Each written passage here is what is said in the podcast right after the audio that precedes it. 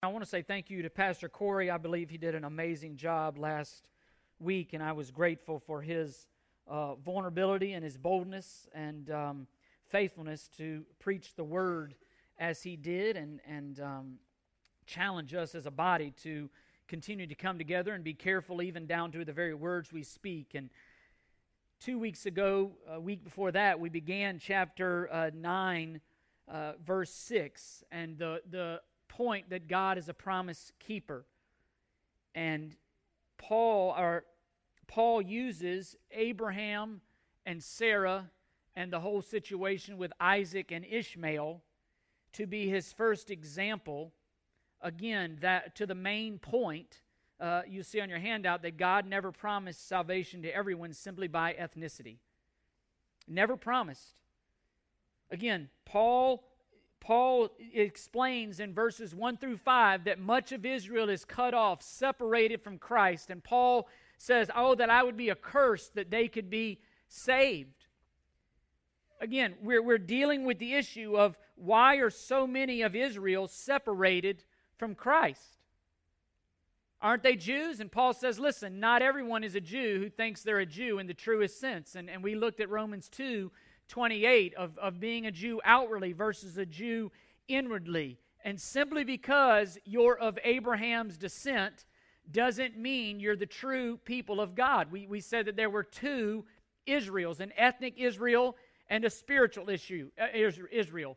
And, and Paul will quote Genesis 25 23 here in verse 12 to make that very clear, even with Isaac. And so Paul puts forth Isaac and Ishmael and for the sake of time, we won't go back into those details about how God, again, God promised a child to Abraham and Sarah. God took longer than, than they thought he should have. Abraham and Sarah say, Well, I've got this uh, lady over here named Hagar. She can provide you a child. And Abraham gets a child in the name Ishmael. And we saw in Genesis 16 how, God, how Abraham tried to pass Ishmael off as the promised child and basically saying, Hey, God, bless this. And God says, That's not what I promised. That's not what I'm going to bless.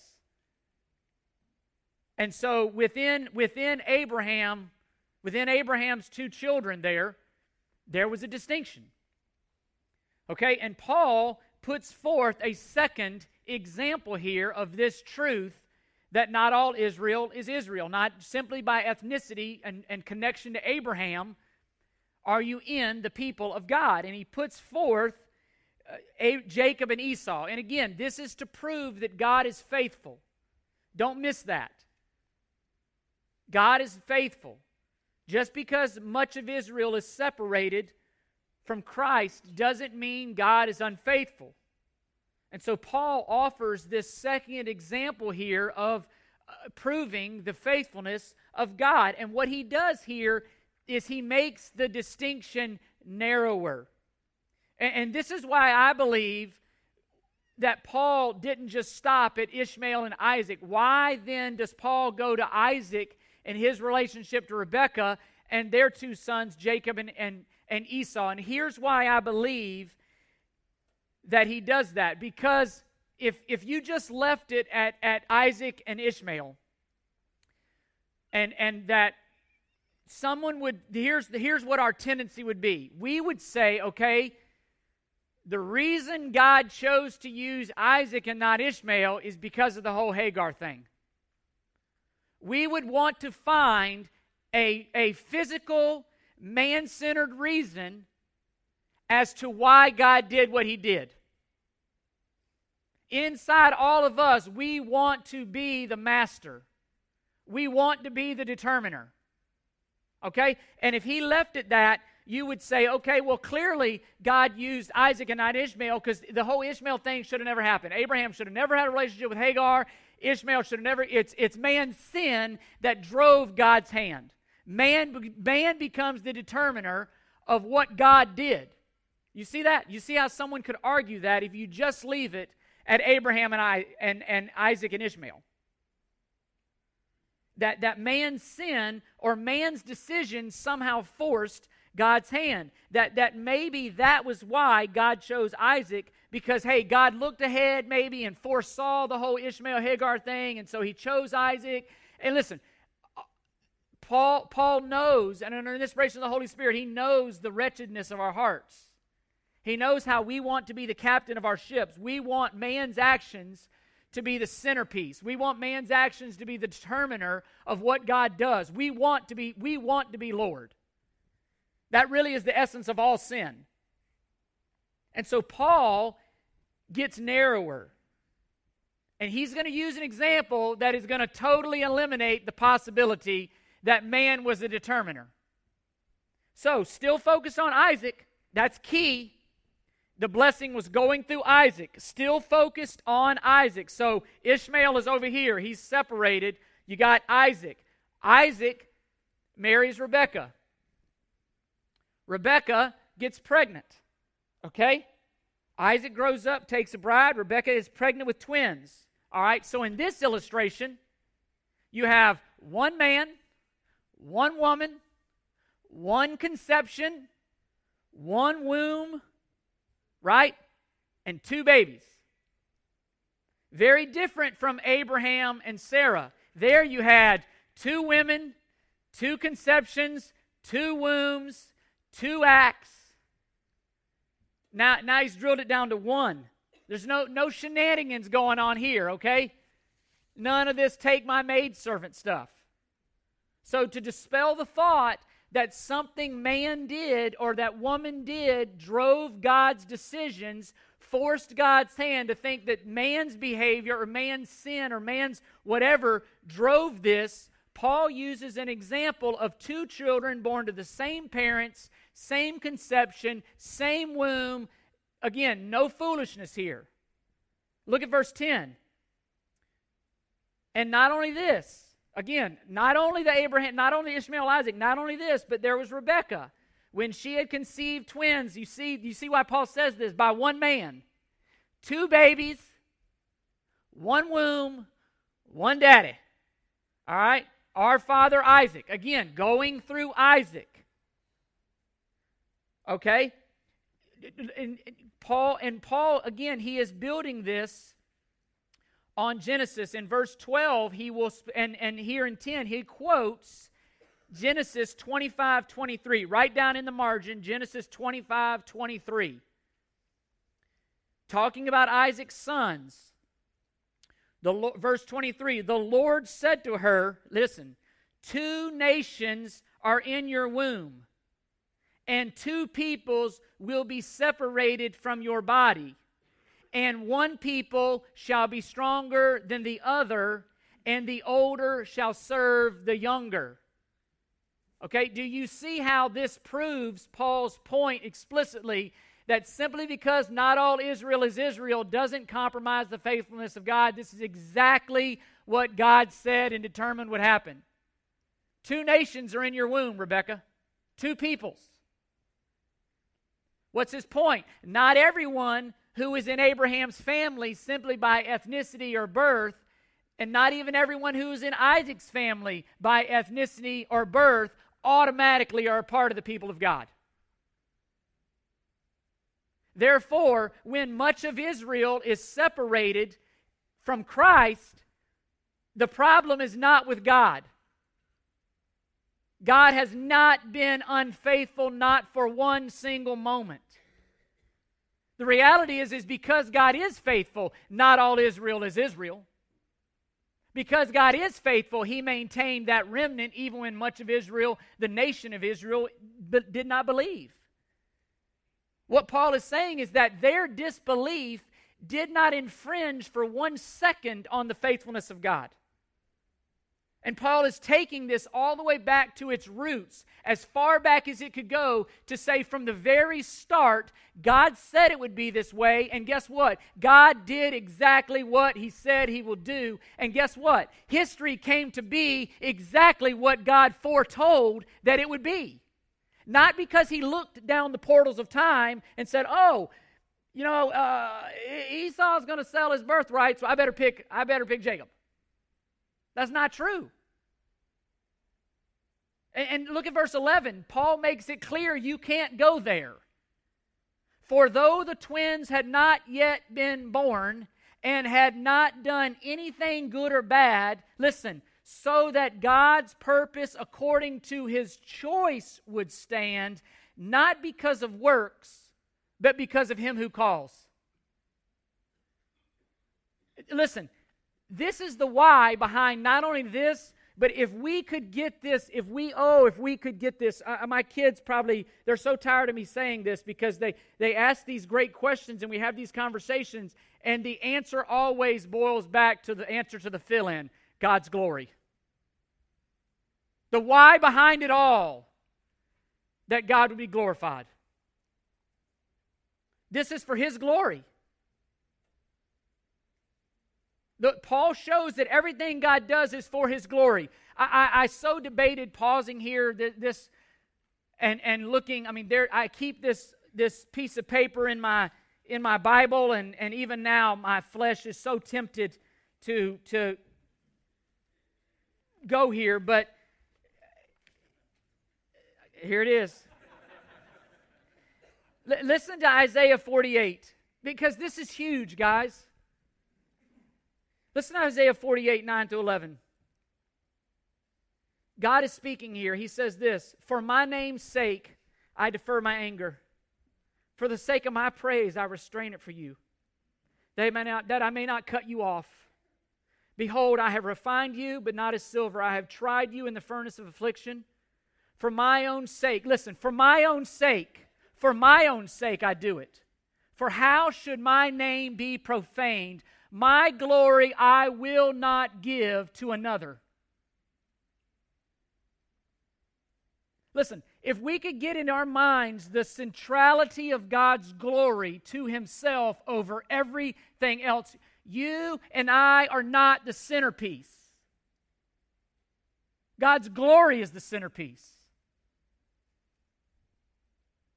I mean, Ephesians 1 4, God chose his people, it says, for his glory. Isaiah 43 6 and 7, God created us for his glory. Jeremiah 13 11, God called Israel for his glory. Psalm 106, God rescued Israel from Egypt for his glory, it says. Romans 9 17, God raised up Pharaoh for his glory. Exodus 4, God defeated Pharaoh for his glory. Ezekiel 2014, God spared Israel in the wilderness for his glory. 2 Samuel 7, God gave Israel the victory in Canaan for his glory. It goes on and on. I, I, I just I traced just the, the, the actions of God, front and back. I traced the actions of God. Everything God does, listen, is first and foremost for his glory. And, and we live in a world that wants to that wants to make you and I the centerpiece of everything. E- even the cross. Oh, the cross is a testimony to my great worth. The cross is first and foremost a testimony to God's glory. We were helpless, ungodly sinners. For whatever reason, the mercy of God, He says, I'm going to do it. And what Paul is saying here is God does not bestow mercy simply due to birth order, which is what they did in that day and age. The, the, the older would clearly be preeminent. And God says, you know what? I'm going to choose the younger. Paul, Paul is ruling out man altogether. He is ruling out the mistruth that God is looking in the future. He's seeing man's actions and then he's responding. That's not what he does. God shows Jacob. And he passed over Esau. Again, nothing had been done. If, here's the problem. If, if, and, and this is why this is important. If we were reading this story and we didn't see this, and we just, we would say, oh, well, here's why God chose Jacob, because Esau sold his birthright. And God is, God is making sure, all the way back to Genesis 25, I'm telling you ahead of time what's going to happen. And you know what God was faithful to do? God was faithful to bring it to pass. And it was to his glory. And, and the reality is, God is free to do this.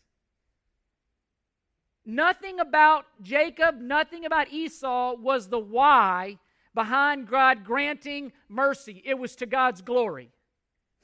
It's all about God. You see it in the handout. God completely determined this to happen, and then He carried it through faithfully. Not only God did, did God determine it to happen, but God carried it through. And, and that was true even in Isaac and Ishmael. Even if it took 20, 30 years for God to bring forth Isaac, God was faithful to do exactly what He said He would do. Again, before the twins had done anything, this is sourced in God and His freedom to do with His mercy whatever He wants to do with His mercy. Nothing about the kids, nothing about how they were conceived, nothing about the daddies, none of that stuff dictated God's hand. You see it on your handout. Paul is showing us that God reserves the right and remains free to do whatever he wants with his mercy. And it does, again, and, and this does not, why that much of Israel is separated from God, why does that not contradict God's faithfulness? Because God told them, In your womb, Rebecca, are two nations, and the older will serve the younger. And again, look for look at 12. Again, the, uh, Paul quotes that the older will serve the younger. Verse 13, just as it is written, Jacob I have loved, Esau I hated. These are lightning rod passages.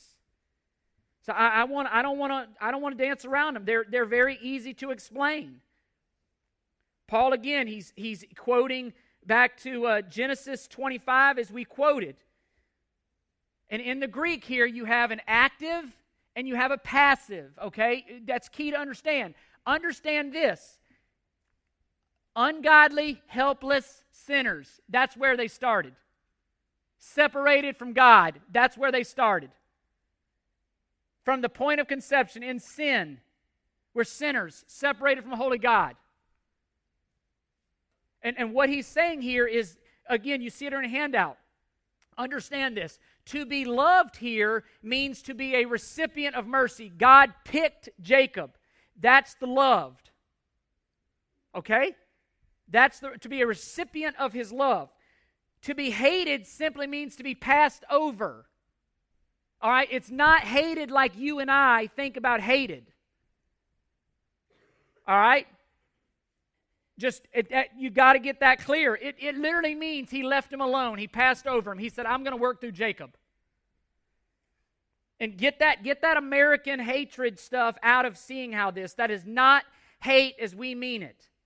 This is meant for contrast, and this is really this is a Semitic idiom where they would write these things in ways to heighten the contrast and they would do that by stating the contrast in absolute terms. It's the same, very similar, if not the same thing we see in Matthew 10 37.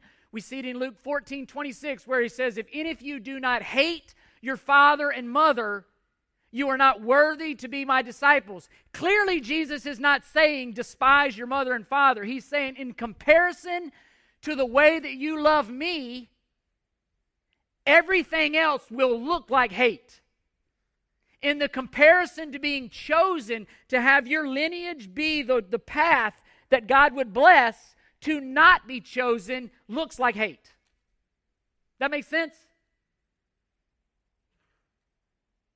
And I thought about this, and, uh, you know, I, I, I was never the most athletic. Obviously, do not have a physical prowess that would warrant people to choose me quickly to be on their teams. And I, I thought about this like when you were kids and you know you're kids and you're all lined up there and you know the situation you've got two captains.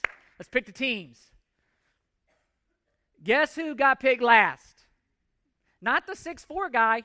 Let's go with the five seven 125 pound dude right listen you're standing there at the end and every time they're like hey i'll take such and such i'll take such and such i'll take such and such take... and then it gets to the very end and you know what they didn't even name me they would just say okay i guess i got you you're what's left.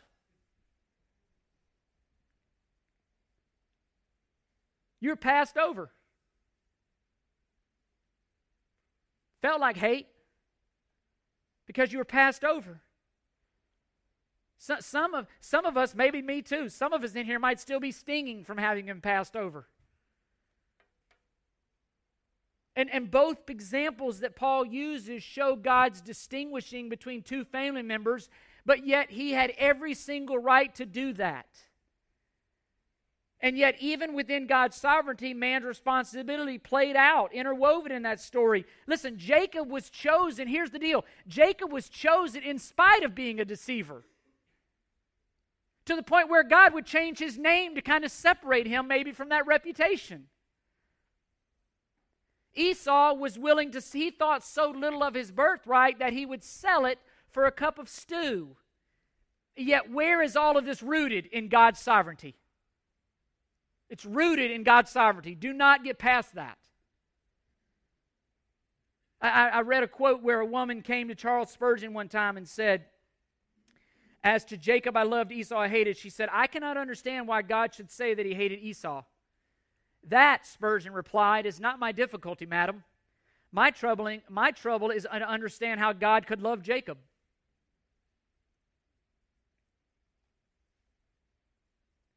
You know, the problem is you, with you and I and me, you, all of us. We, we erroneously have no trouble understanding how God could love us. When that ought to be the most dumbfounding thing in all the world. We have a hard time understanding how God would not love us. And it's rooted in the fact that we don't understand, number one, the greatness of God, the holiness of God. We don't understand our own wretchedness. We have no trouble understanding, oh, of course God would pick me. No one is more surprised that God would pick Chris than Chris. And because of that, we come to these passages and we have a hard time accepting what they say because we're operating from a totally different mindset. That's why Paul spent three chapters understanding that, uh, trying to help us understand that none were righteous the, the, the depravity of man, the otherness of God. The, the point is that, listen, none deserved for God to act on their behalf and to bestow mercy. No one can make a claim on God's mercy. So receiving it, or even not, if you want to go to where you're not responding to it, it doesn't compromise the faithfulness of God. That's what Paul is saying. God is free. No one can make a claim on God's mercy. It's God to give out as He desires. And we're going to look at it more beginning uh, next week in verses 14 and following. Uh, that the you know the clay can't say to the potter, can't complain to the potter who makes one lump of noble use and one, of, you know, one lump out of common use. That's not for the clay to demand. And you ought to wrestle with these truths. Because God is so far beyond us, His ways, Isaiah 55, 8, 9, we say that and we quote that when it's convenient, yet when it's hard, we want God's ways to be like our ways. we want God to do what we would do. But really, if you boil down it, you don't want God to do what you and I would do.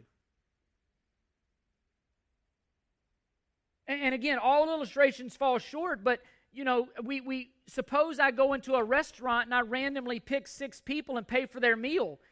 Can the ones that I didn't pick, can they really complain? They will. Trust me, they will. And I shared with you an illustration months and months ago in Gainesville. Pray for me, I'm driving to Gainesville this afternoon, even as I say this illustration. I'm not going to eat the Waffle House. But, you know, the illustration in the Waffle House where a man goes in, pays for some people's meals, walks out, somebody whose meal he doesn't pay for gets mad, walks out and kills him. True story. Right? I, I, I go into a restaurant, listen, I'm free to do whatever I want to do with my mercy. And you go to the other side of the argument, if you will if I walk into a restaurant and I stand up on a table and I say, Whoever will follow me outside, I will pay for your food. Listen, if someone if someone says, I don't believe that clown, I'm gonna sit right here, they don't make me less faithful. So either side of the coin, wherever you may land, listen, it doesn't make God less faithful. He crucified his son on the cross. Whosoever would come unto him shall not perish, but have every everlasting life. If anyone would come after me, take his cross daily and follow me. Boom, you got it. But here's the point none could demand the mercy of God, none could lay claim on it. And the challenge is listen, inside all of us is a pride, is an arrogance that fights our reception of these truths. We love, listen, we love to tell others, we love even to tell God how they ought to do things, how they should dole out their mercy. We love to pass out blame. And listen, here, here's what I know about myself I will go to great lengths to vindicate myself and to pass culpability on others. And, and it just even as, as God's sovereignty would have it, just in, in recent weeks and months, again, I've been working on, on this passage for about a, a month now, trying to put it together, be very careful with it. We've seen it with regards to, to Chick fil A, and, and, and Chick fil A, the contract runs out on, on their support of FCA, and the contract runs out on their support of the Salvation Army, and they don't support those uh, groups anymore. And all these articles get written just blasting FCA. I mean, blasting Chick fil A. Listen, Chick fil A can do whatever they want to do with their money. All right? Chick fil A is in the business of selling chicken sandwiches. Let's get that straight. But, but listen, criticizing them, blaming them, charging them with, oh, they're caving in, they're doing this. Listen, th- listen, it's none of your business. Salvation Army has no claim on Chick fil A's money. FCA has no claim on Chick fil A's money. Here, and here's where the rubber meets the road. Here, here would be, here would be, this is how desperate. How about you open up your checkbook and let me judge you how you do, deal with your money? Right? I, I want to write to these people and say, hey, are you supporting FCA? You supporting Salvation Army yourself? I mean, he's not here today, but Bill, Bill Jenkins is a, a, a missionary for FCA. Let's all open our checkbooks. If you're really convicted about it, open your checkbooks and let's make up the difference. Oh, well, Chris, well, oh, no, okay. Now, now, and rubber meets the road. Like you want to tell others what to do with their money, but you don't want to be told what to do with yours. And, and listen, I don't have stock options in Chick fil A. Every time I go by Chick fil A, those lines are still wrapped around the building four times, so it ain't bothered them one bit.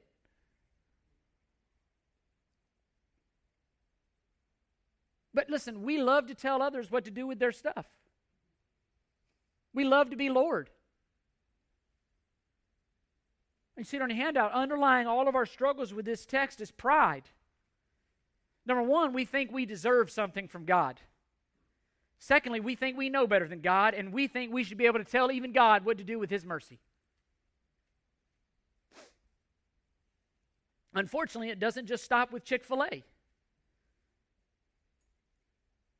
The hard truth is this if God saved nobody from his wrath, he would be no less God. Because none deserved it. Listen, if he saved just one person, he would be no less God. If he saved one million, he'd be no less God. We need to be real careful that we don't try to play God, that we don't try to tell God how to dole out his mercy. We need to be real careful that we don't stand above Scripture and demand that it be one way and not the other because that's what we would have done.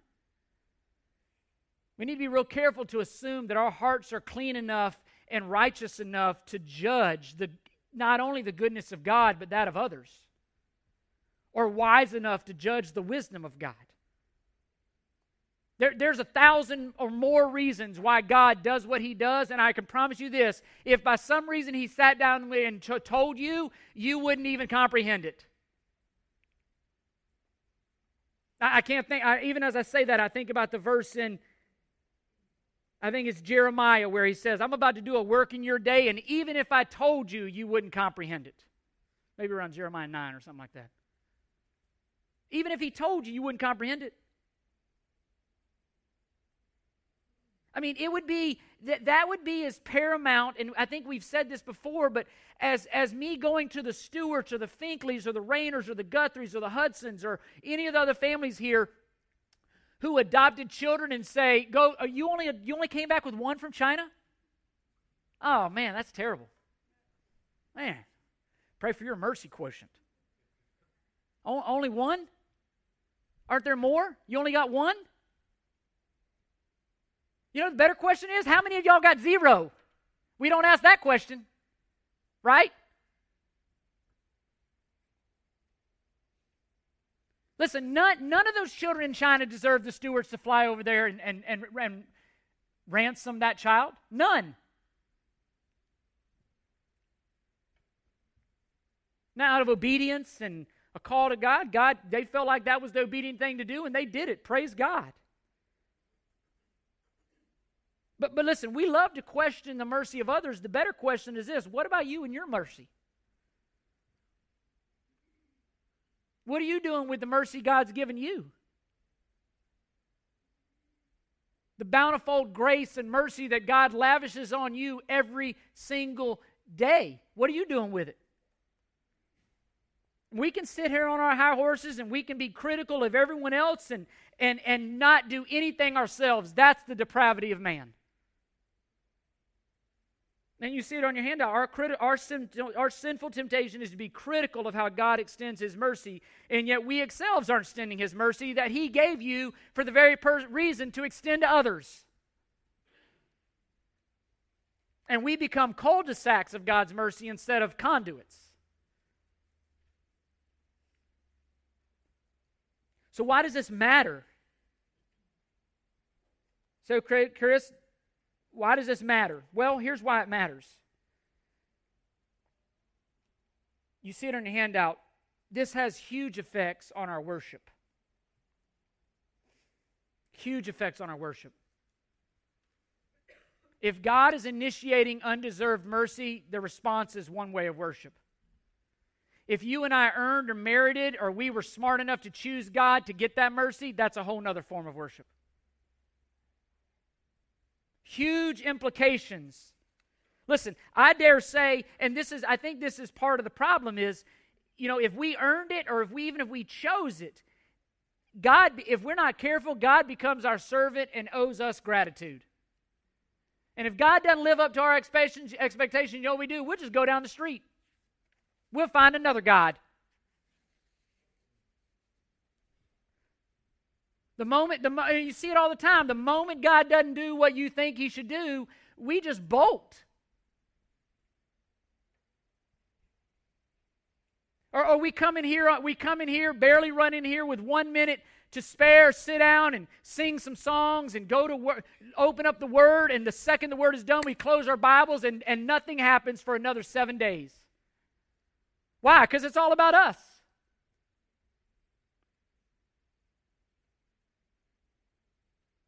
If, if I singularly and totally chose God on my own, then He ought to be grateful to me. He owes me. Listen, and this plays out in our lives every single day. God better keep me or else I'm going elsewhere. But if the opposite is true, if God's the hero, then we owe Him everything. You see the difference? And this plays out every single day in our lives worship, church gatherings, reading the Bible, holiness.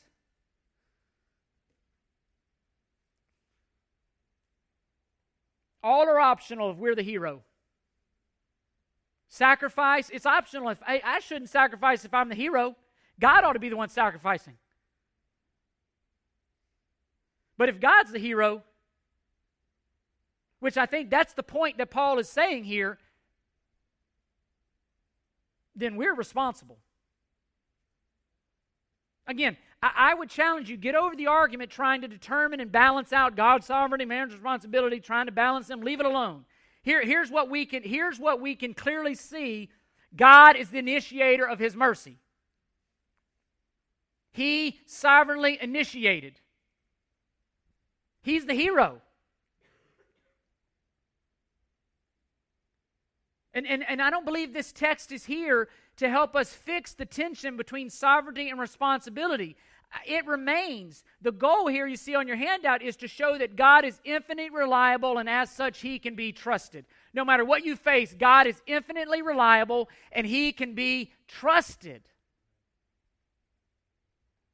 Even when I don't make the, the good news is this even when I don't make the responsible decision, even when I get a promise from God like Abraham and Sarah got, and I go over and I mess around with Hagar, guess what never faltered? God's faithfulness. God's reliability. That ought to bring, that ought to bring, it doesn't free you up to sin, but that ought to free you up when you do.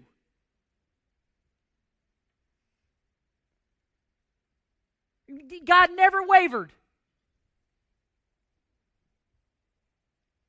The, the good news that I take from that, even and to the point where even with Abraham, Romans 4, you know who Paul holds up as a hero of faith?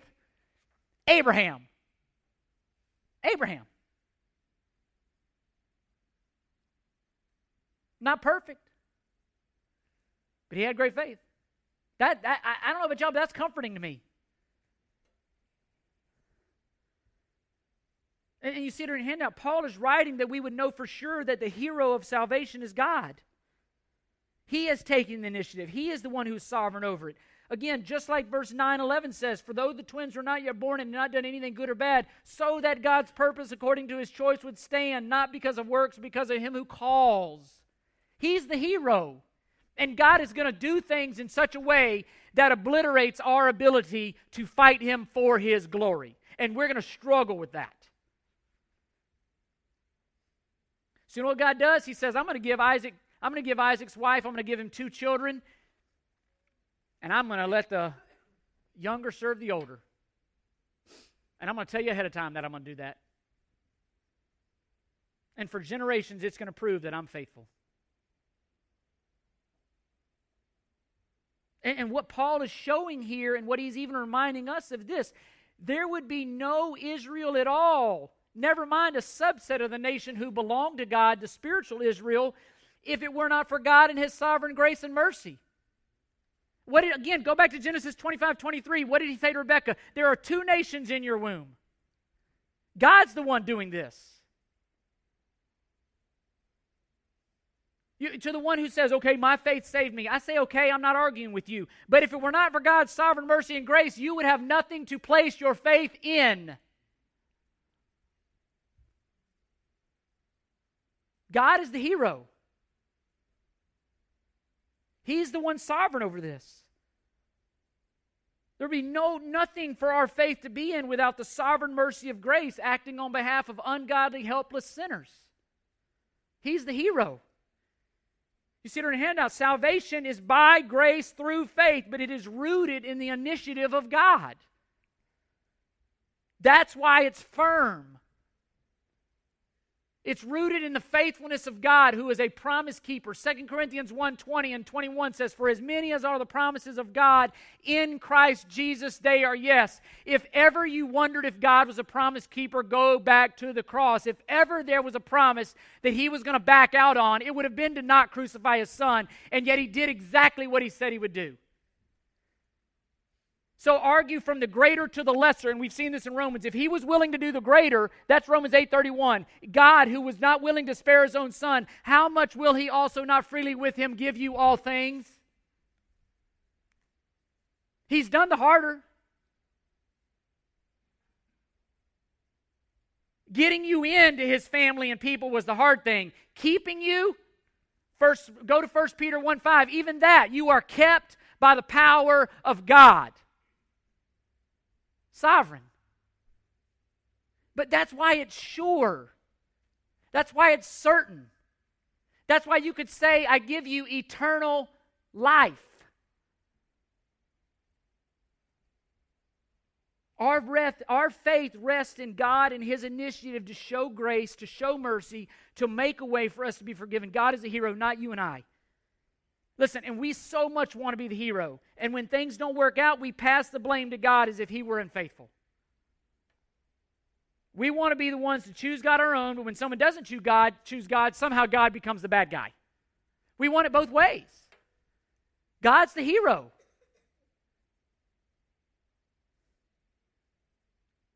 God is the hero. Without God and his initiative to show grace and mercy, there would be no way. And, and we see this in Isaac and Ishmael. We see it in Jacob and Esau, a God who takes the initiative and carries through and does exactly what he says he will do. And the point is this God never promised salvation to everyone, not even all of Israel, simply because of your ethnicity. Simply because you can trace your heritage back to Abraham doesn't guarantee. Therefore, if some do not believe, listen, God is not unfaithful.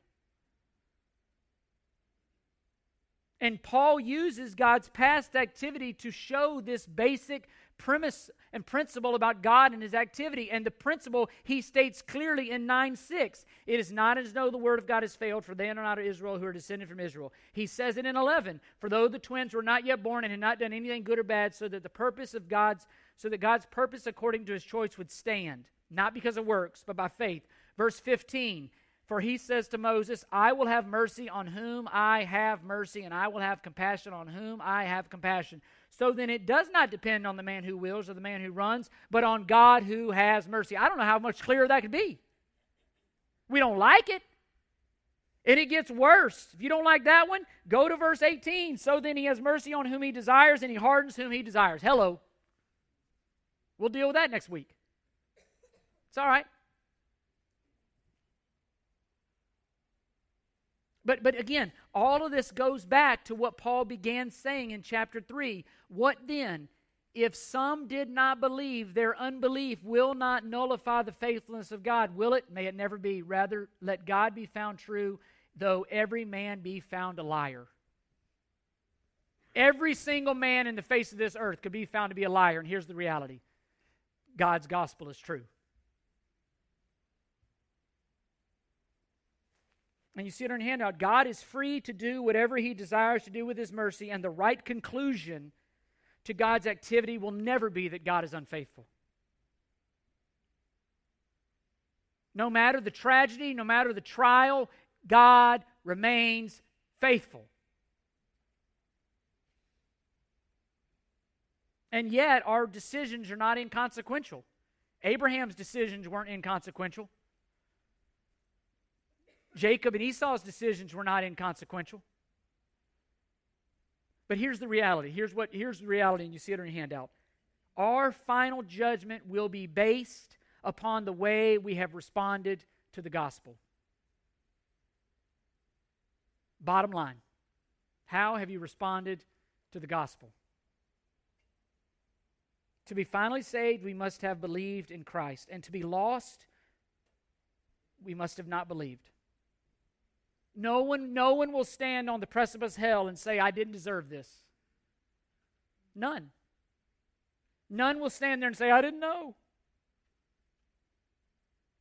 And even that, I hear the argument. Oh, what about the man on the island who never heard? Here, here, and we, we want to blame God for it. Here's the deal. What are you doing about the man on the island who's never heard? That's not the question I ever I never hear that question asked. It's like, what about the man or woman on the island who never and yet we just sit there flipping through the channels, putting all our money in the bank, letting it where, roth, where rust and moth destroy. Here's what I understand about the Bible, and we'll get there in Romans 10. God has given us mercy in order for us to extend that mercy to others.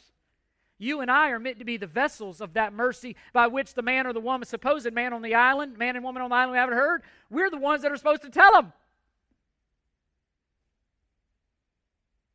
Again, you see in our hearts how desperately wicked we are and how much we want to pass the blame and not not not accept culpability and responsibility. God is not the one who has been unfaithful. Man is unfaithful. And yet God always remains faithful. And, and again, there's a tension there. And I pray that we would be a church that would be okay with tensions, that we'd be okay with not being able to explain everything away. We we okay with worshiping a God that's beyond our comprehension, whose ways are not our ways. Who'd we be amazed at how gracious He is, that we'd wonder at His grace. And lastly, again, remind yourselves God remains faithful even if everyone else is unfaithful and doesn't believe. God's promises never fail. If you refuse Christ, it does not impugn God's faithfulness one second.